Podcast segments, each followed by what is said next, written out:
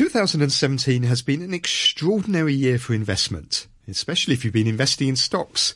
The Hang Seng Index rose by a third this year by the end of November, and some far more speculative instruments such as Bitcoin have risen almost 2,000% this year. You'll also have done well if you participate in the Mandatory Provident Fund scheme. The MPF has posted an average 19% return in the first 11 months of 2017. That equates to over 35,000 Hong Kong dollars per employee, and it compares to an average return of just 1.26% last year. Greater China equity funds were the best performers with a return of 37% in the first 11 months this year. Hong Kong equity funds posted a 36% return. And a popular choice among investors, mixed asset funds that invest in stocks and bonds, reported an average return of almost 12% during the 11 month period. Joining me now to review 2017 is Derek Mok, Vice President of the Hong Kong Society of Financial Analysts. Good morning, Derek. Good morning. So what has stood out for you in 2017 from an investment perspective? Well, I think for 2017, everyone is talking about Bitcoins when every day when you switch on your mobile phone and through your WhatsApp group and uh, something like that, you receive so many messages regarding the Bitcoins and, and how it performed in the last year uh, or in the past few days. And of course, another thing stood out, of course, the U.S. equity, especially the tech stocks. And when you're looking at the every morning when you turn on your television, you'll see the U.S. stock market is uh, uh, breaking the new high. And I think th- th- uh, these are the two things that have been stood out in the, in this year. Of course, as you have been mentioned, the equity is doing well in, the, in 2017. I remember that at the, at the uh, beginning of this, this year, doing my job, and when we have to to, uh, to have do some of the market outlook, when I talk about the Hong Kong equity market, and I think it is it is a, an investable area, and many of the investors they don't believe in they they don't believe in the stock uh, can perform well in this year. So, if you look, for example, at the U.S. market yes. this year the Dow Jones Industrial Average has made 70 new highs yeah. in 2017. That's right. That's the most ever in its history, and it's mm. been going for about 121 years now. Mm.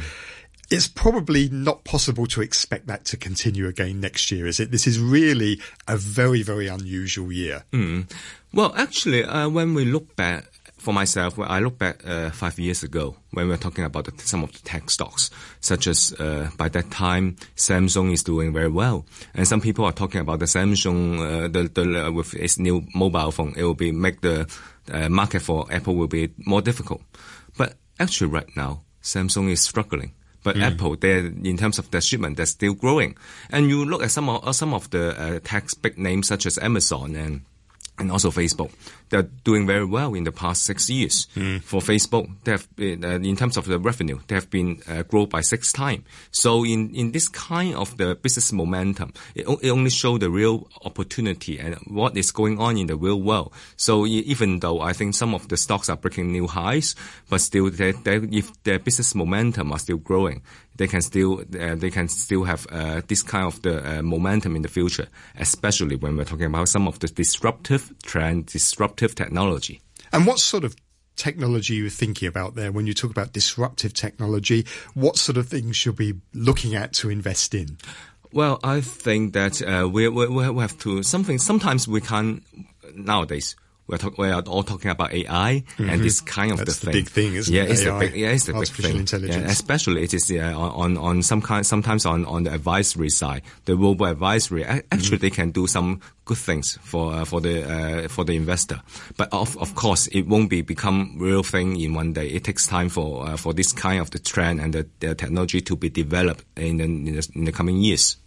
And technology this year, it's been a theme in almost every market yeah, you look right. at, hasn't that's it? Right. In the US, here in Hong Kong, yeah. with stocks like uh, Tencent, Tencent yeah. um, over in Taiwan, Taiwan True. Semiconductor. Yeah. Everywhere you look, the biggest technology stocks have been probably the best performers in the market. Yeah, yeah. Uh, I, I, think. Uh, well, I think for for this year, uh, for the tech stocks, uh, they're all performing very well, but the trend is different when compared with the uh, 2000 in the year of 2000. For uh, for this year, the uh, the outperformers are focused on the big names. Mm. It means that uh, the bigger the bigger names will, will become bigger. But in the past, it is quite broad base and, and so many small cap stocks they can grow uh, and in terms of the share price they can they can up a lot but it's not uh, uh, nowadays especially in this year's trend now, another theme this year has been the US dollar. It's on track for its worst year since 2003, and that's despite interest rates mm. in the US yeah, going yeah. up. Why yes. is the US dollar been such an underperformer? Well, actually, uh, well, uh, for the US dollar, when you, when you, in, in, in last year, 2016, it performed very well, hmm. especially mm. after the US election. And, and the people are expecting that some of the policy will be coming out, uh, uh after the US election and it will, uh, it will stimulate the growth in, in the US. Mm-hmm. But by that time, it is just a hope and, and mm-hmm. hoping that the policy will be, will be coming out and boost the US economy. So that's why by that time, uh, the expectation is too high. It also drive up the US dollar. But in this year, it, it, it, some of the policy will take a longer time for them to be launched out. So as a result, the US dollar has been weakened a bit.